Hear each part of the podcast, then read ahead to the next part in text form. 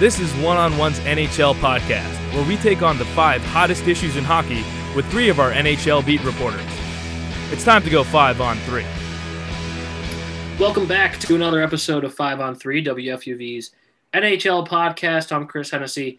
Tyler Mooney pulls a double duty. He will be hosting and putting this all together, making us sound good. Tyler, how are you today? I'm doing well, Chris. How are you? I am good but nervous as we are just under five hours as we record this away from the biggest game of the Islanders season tonight in Washington. They lose the first two of a three game set against Washington. Last week, I was here with Mike, and I said that they needed to take two of three from both the Rangers and the Caps to lock themselves into a spot. That's clearly not going to happen as they already lost two. But uh, if they could win tonight and they can beat the Rangers, it looks promising as they do have some games with the Devils and the Sabres. But tonight is a huge game to just get the confidence back, really, more. They're, they're, they're going to make the playoffs.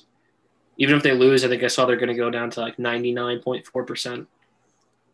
But just get the confidence up because they've struggled against the Penguins. They just lost two against the Bruins, and you got to beat the Caps headed into the playoffs. Yeah, like you said, they're, they're going to make the playoffs. Um, kind of a must win tonight if they do want to get home ice the way the Penguins are playing right now and obviously dropping three straight to the Capitals, who's the team directly above you, is not going to help. But speaking of confidence, yeah, I mean, right now the way that Boston and Pittsburgh are playing, and the way all the teams in the East are playing, it seems like Isles Caps is probably the most likely matchup in the first round. And the Cap or the Islanders have not done great against the Capitals this year; they're two and five, but to lose three straight to the team that you're playing in the first round so soon before the playoffs is that's not something you want to do. Obviously, the regular season, as we've seen over and over again, sometimes holds no correlation to teams meeting in the playoffs. We saw that with the Rangers and the Hurricanes last year, but they definitely, for just their confidence, if anything, they do need a win tonight. That first game they played against the Caps was just not a good effort. I don't think I was at the game. I don't think either team really deserved to win. It was they, a one. They should have won the game.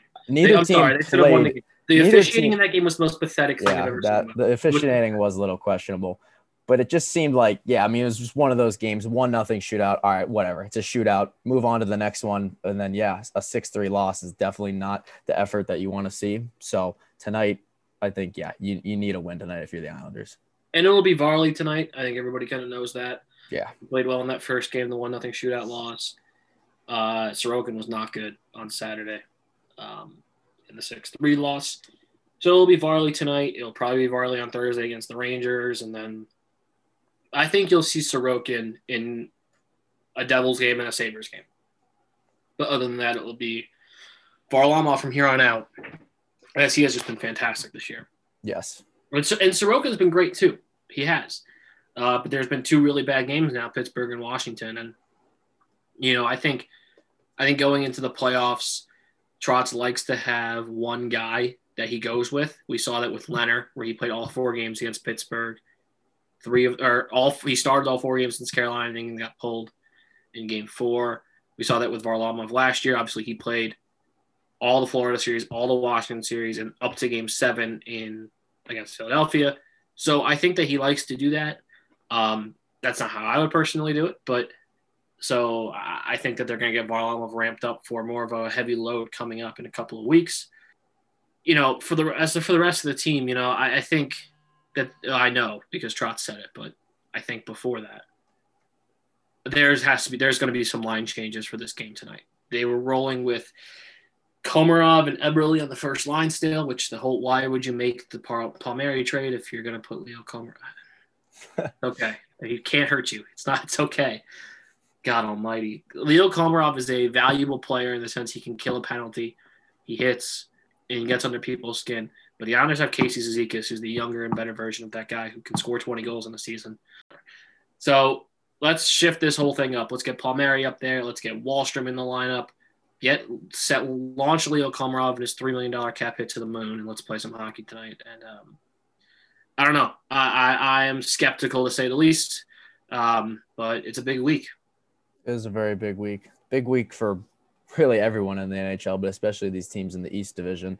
Big well, game between uh Caps or not Caps, the Pens and Bruins tonight. The Rangers play, so it's definitely coming down to the wire. Yeah, all four, all eight teams play in the East tonight. Isles Caps, as we mentioned. The Sabres will be at the Garden, the Flyers at the Rock, and the Bruins out in Pittsburgh. So the four non-playoff teams and the four playoff teams all playing each other tonight. And then Thursday night, all four teams are playing again. Isles at the Garden, Sabres in Boston, Philly back at the Rock, and Pittsburgh, Washington. So that's another big night. So that's two huge nights that can Yes. completely change what we're talking about right now. We have right now is the is the Pens in first at 67 with 49 games played. The Caps in second with 66 points, 48 games played. Isles 63 and 48. Boston 60 and 47. Rangers 56 and 49. So all of this can change by Boston losing these two games. And the if the Rangers win at the Garden on Thursday, which they're going to win tonight, or it's it's, it's uh, They have to. I mean, they have to win. yeah. they're going to win. It's Buffalo. If they win at the Garden on Thursday night and Boston drops these two games, we're talking about an entirely different. Like we can come, we can record this podcast right now and record a podcast on Friday, and it'll be two entirely different things. So, Yeah. and then and that that's We that's could honestly, crazy. yeah, we could record one tomorrow and it would be completely different.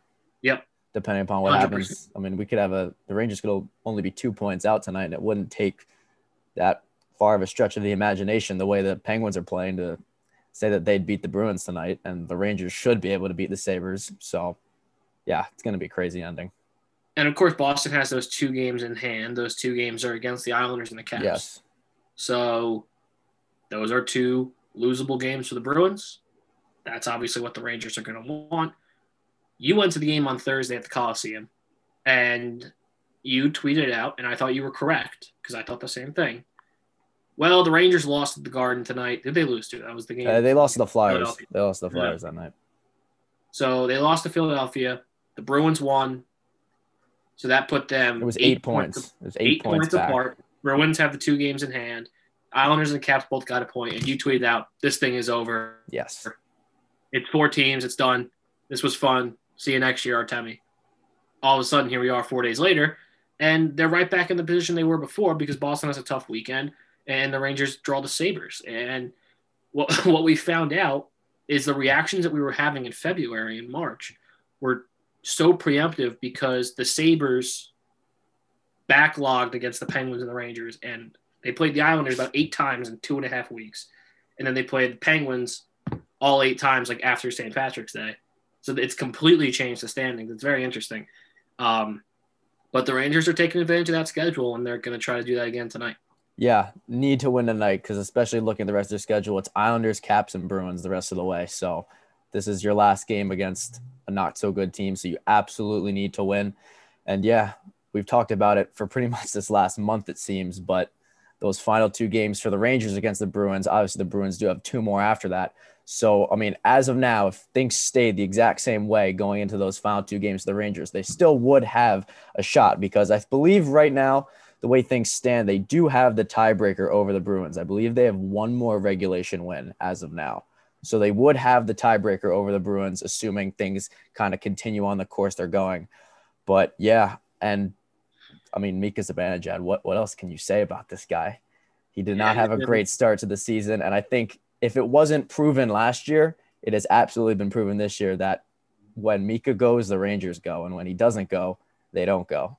And you could honestly you can include Panarin in there too, because before Panarin had his absence, he was he was playing well to start the year, but he was not playing anywhere near the level he was last year or anywhere near the level he's playing at right now. So it's Mika, Fox, and Panarin for the Rangers right now, and they're the way those guys go, the way they're playing right now, the Rangers are going to be in it until the very last game of the season. Yes, you're 100% right. Just to confirm, the Rangers do have two more regulation wins than Boston. That's the number one tiebreaker outside of percent. Number one tiebreaker is percentage, points percentage. Yes. Number two, regulation wins. Rangers have 22, Boston has 20. So hope a lot of games go to overtime. and Yeah. you'll, you'll uh, maybe, maybe not because then they're getting points. So just just root for them to lose, I guess.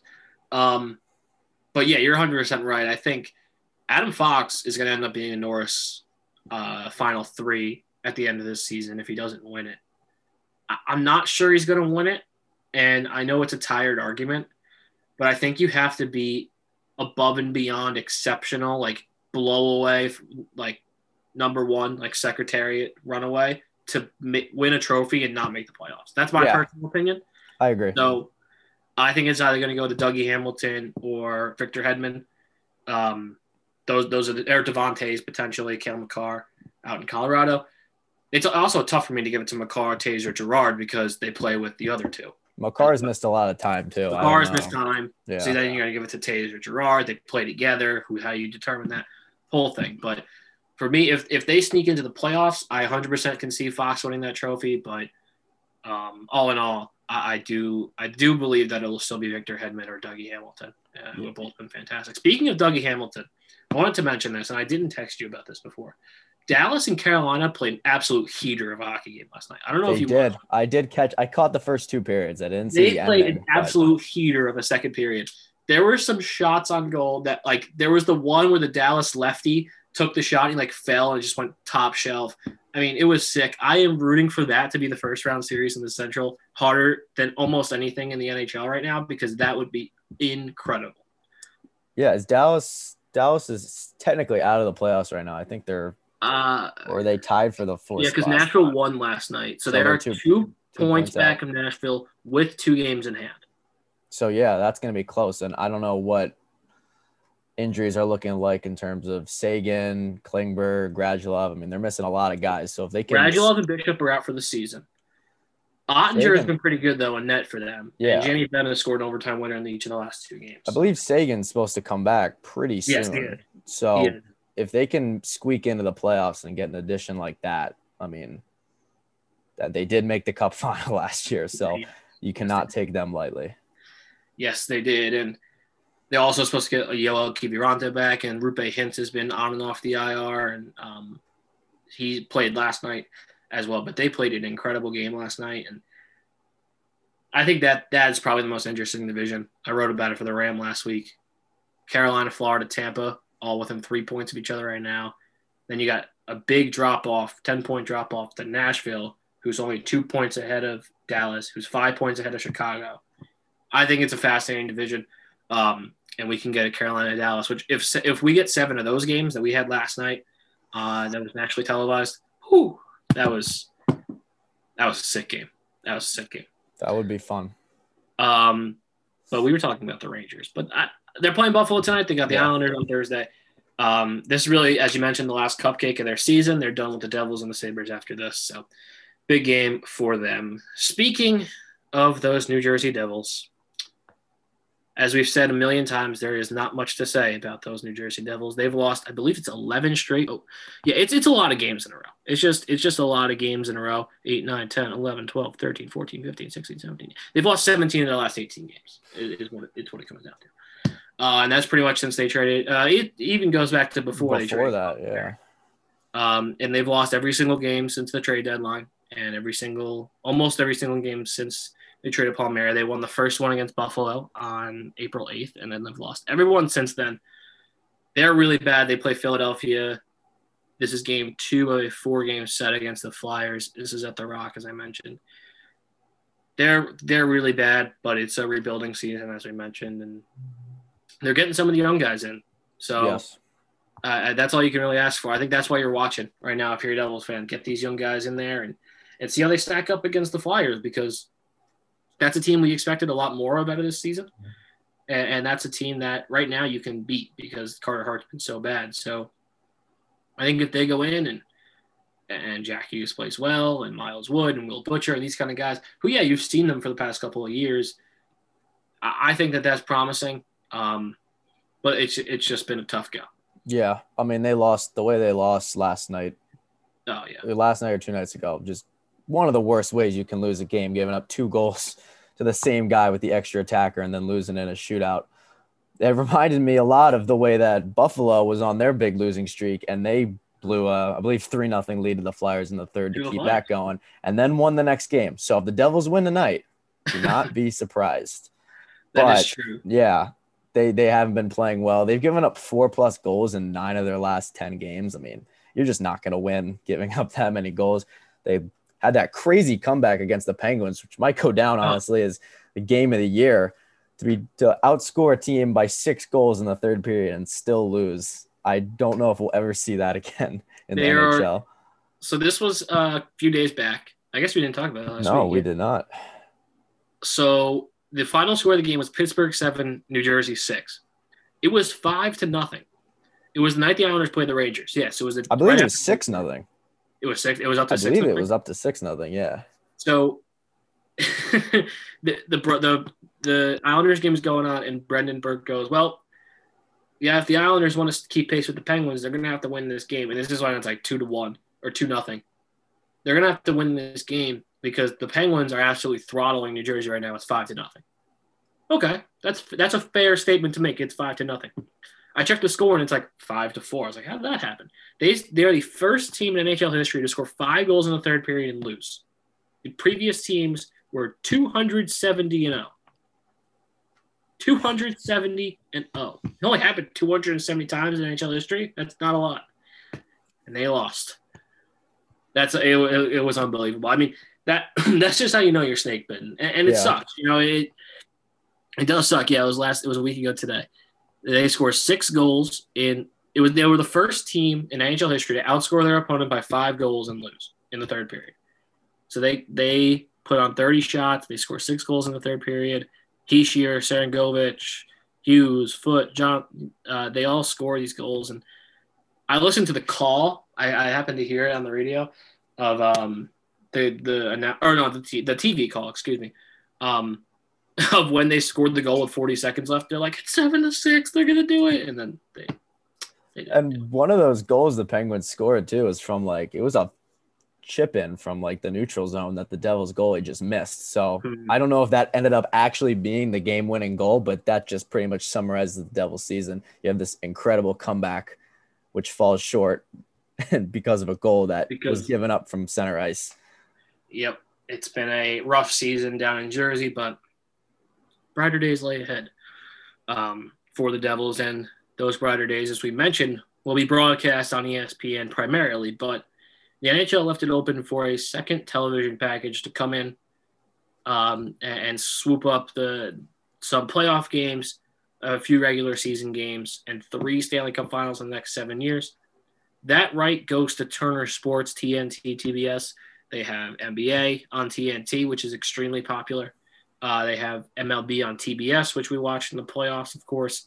Uh, they have some golf stuff, and now they're going to add NHL to that as well. They get three of the next seven Stanley Cup Finals. They get every year's Winter Classic, which I think is very interesting, and they get half the playoff games for the uh, the whopping price of two hundred and twenty five million dollars a year, which brings the total up to six hundred and twenty five million dollars a year from each of the, from the total TV networks combined to the National Hockey League. Now, that sounds like a lot of money. That's because it is, but let's put it in perspective. That is triple what NBC Sports paid for the entire package. They were paying 200 a year. ESPN, TNT combined, 625. You can criticize Gary Bettman all you want for a lot of different things. This is a huge, huge victory to get it onto recognizable channels where sports already are and get paid triple what you were before. Exactly. This is this is massive for the NHL, and even putting dollar value aside, this is going to bring so much more exposure and so much better coverage to the game. I mean, I think you would maybe agree with me, Chris. In terms of popularity, it's you know NBA and NFL are the top two in in mm-hmm. America, but in terms of you know social media presence, I think the NBA probably takes the cake for that one. I feel like if you're going on just like Twitter or Instagram, you're seeing NBA highlights, you're seeing stuff like that.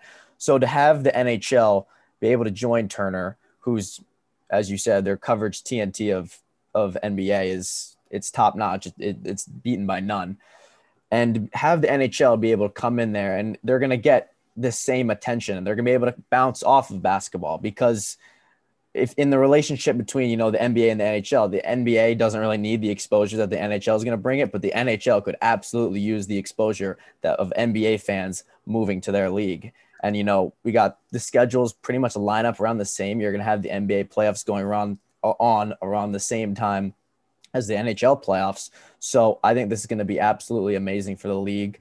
Um, they also get, I saw they get some more exclusive rights with Bleacher Report for highlights. That's just more exposure on just everyday apps, everyday channels. So I think this is going to be outstanding for the NHL. And yeah, now you have two dominant channels and ESPN and Turner that are going to be broadcasting and bringing exposure to your game. I mean, there's, there's nothing better.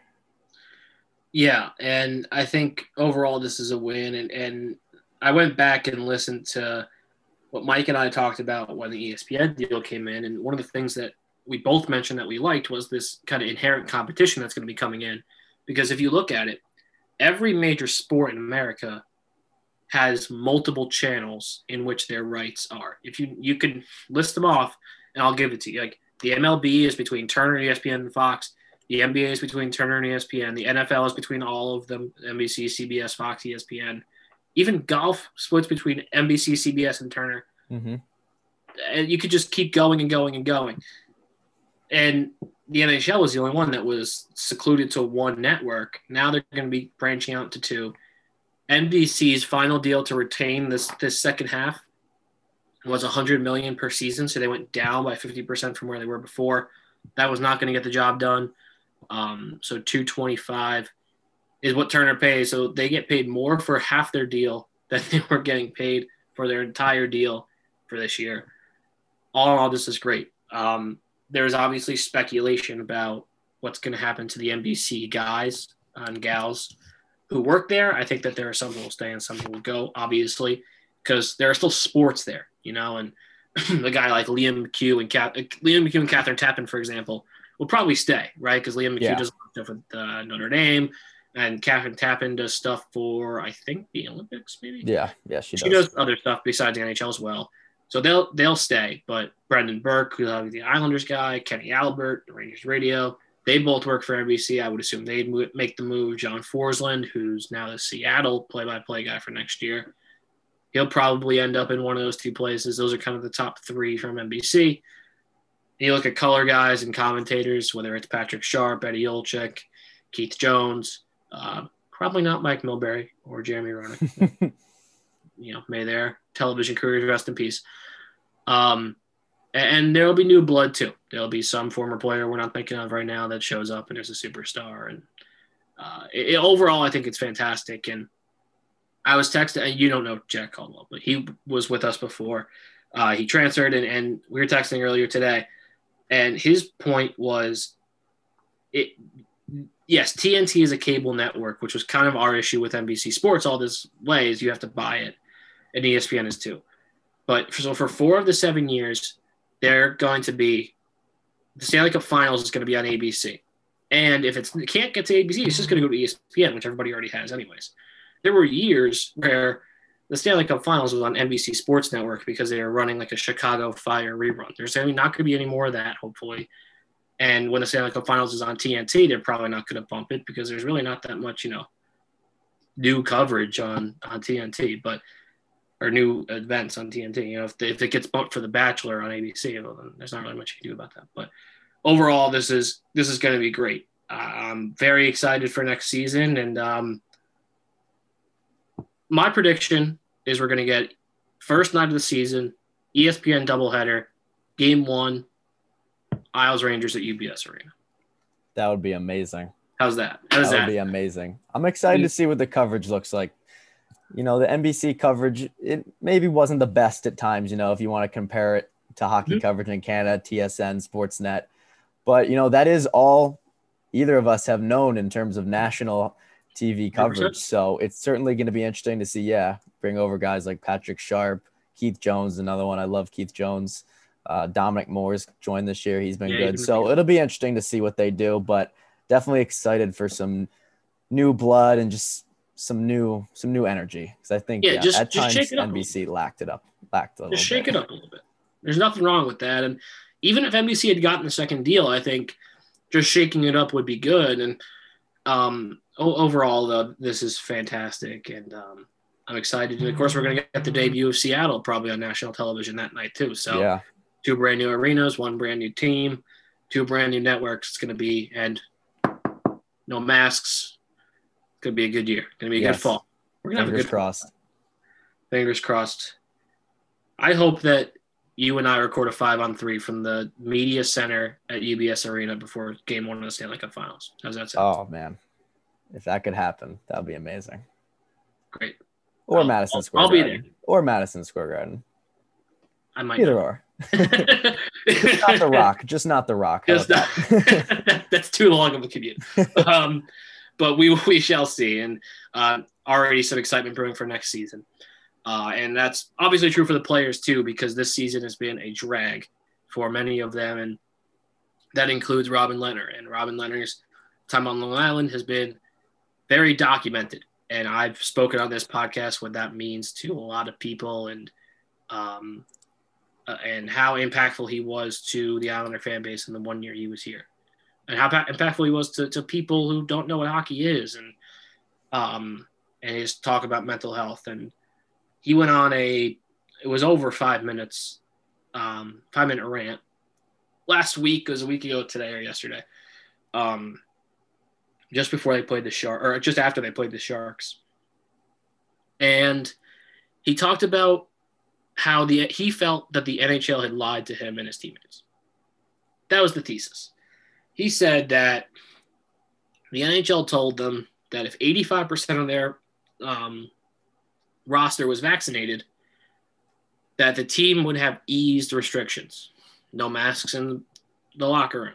You're able to to be together in the hotel. You're able to have guys over to your house for dinner. Those were kind of the three things that were listed uh, in a write up about it afterwards that I, that I saw. So th- those are kind of the three main points, and, and he didn't necessarily mention that, but he talked about how the pandemic, not even for hockey players, but for everybody, has affected mental health, and and he he used the phrase um, like a prison, and, and he had to walk that back a little bit and say that that's something that him and his therapist talk about. That being in mental health is like your brain kind of being in, in a prison, and he had to walk that back. Granted, you know, English is a second language, so I'm not going to get on it too much. Um, but overall, I thought they were interesting comments because he mentioned that the NHL has now retracted those statements because of competitive edge. Now, of course, Canada was a little bit behind the United States in terms of vaccinations. St- certain states in uh, the union were a little behind others. I know I got mine in Connecticut before you did in New York, before some of my cousins did in New York. So it, it's been tough to kind of you know balance that. And you see now, if you watch the Yankees game last night, Aaron Boone gets thrown out of the game and he's not wearing a mask. And they mentioned on the broadcast that 85% of the Yankees are vaccinated and they don't have to wear masks in the dugout anymore. So it's happening in other sports. It's not happening in the NHL because of competitive edge. And now Robin Lehner, who has been an outspoken person, and clearly this is about more than him and other people have come up to him about it, uh, speaks out against the NHL last week. Your thoughts? Yeah, I mean, you mentioned obviously the discrepancies between where you can get tests, when you can get them in, in certain countries and states. And so, you know, if this was in January, February, and Robin Lehner was complaining about these things where 85% of the Golden Knights were vaccinated, but they still weren't allowing them to open up, I would be a little more sympathetic to the side of the NHL where it's like, okay, still though, other teams, other cities not getting the chance to be vaccinated, but at least in the United States now, if you're over the age of 16, which everybody on an NHL roster is, you are eligible to get a vaccine in the United States in all 50 states. So, and the NHL, by the way, has done, they've done a great job, I think, of promoting getting vaccinated. We've seen players from various teams, they've formed videos together promoting, you know, hey, go get the vaccine. It's safe, it's good. So to see them, you know, this is almost kind of, you know, put your money where your mouth is. You're promoting people to get vaccinated. You're telling these teams, hey, if you guys get vaccinated, we're going to loosen restrictions. And now all of a sudden you're like, well, actually, no, we're going to wait until everybody can get this. It's like, at this point, I think if you don't, if there are certain players who, for whatever reason, do not want to get vaccinated, then, you know, that's fine. That's their decision.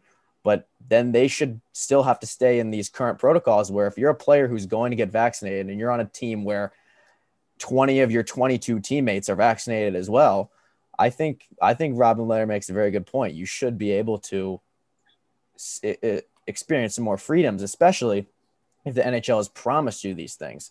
And, you know, we are reaching this point where things are starting to open up. I know that depends upon where you're living, but I think, yeah, in terms of mental health, Robin Lehner, obviously very outspoken, very credible source. And yeah, I think, I think, I think he makes a very good point. I think the NHL should probably reconsider keeping these current measures in place. I know there's differences between Canada and the US, but at least in the US, and we won't have Canadian teams playing American teams for another two months. For another month. Yeah, month, month at least, probably more.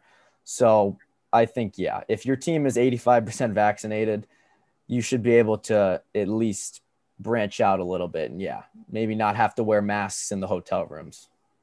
Yeah, yeah, I, I agree. And I think, you know, it's tough because I can totally see both sides. But this was right after the Canucks issue, and they're saying, "Look, we got to be careful with this because if this happens again, we're not going to have us in like a playoff." So I get that, but Robin Lehner said that I think was interesting and probably the most poignant was he said there were guys in that room who didn't want to get vaccinated, including himself, including himself. Now, eh, he I, I don't really know if he's outspoken about politics. I have no I simply have no idea. It could just be a health thing. He said, including myself, I was on the fence. He didn't say he wasn't going to get it, but he said I was considering because he's a healthy guy, whatever. I got it for my mental health, not my physical health. That's what he said.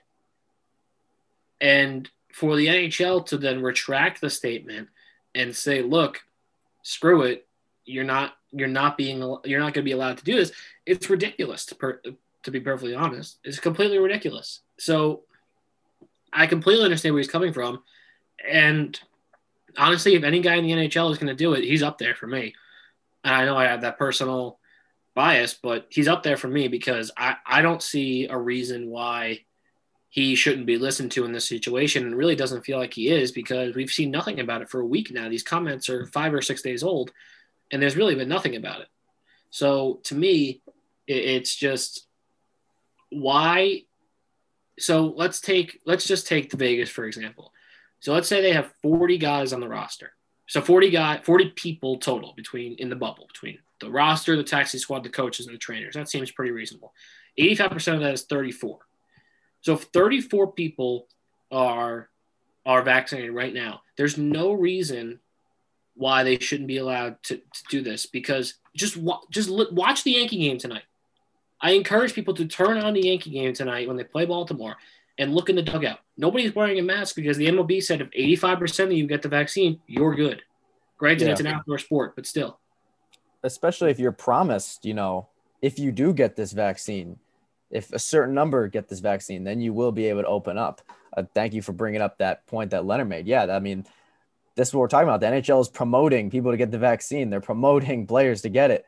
But then when they do get it, it's like, all right, just kidding. You know, we, we got to wait now. It, it doesn't make sense. And yeah, you mentioned the Canucks scare. I mean, it, it is, it is hard to say that one side is wrong in this scenario because it's such a unique situation that nobody has ever experienced before. And, you know, you're going to get differing viewpoints no matter who you ask.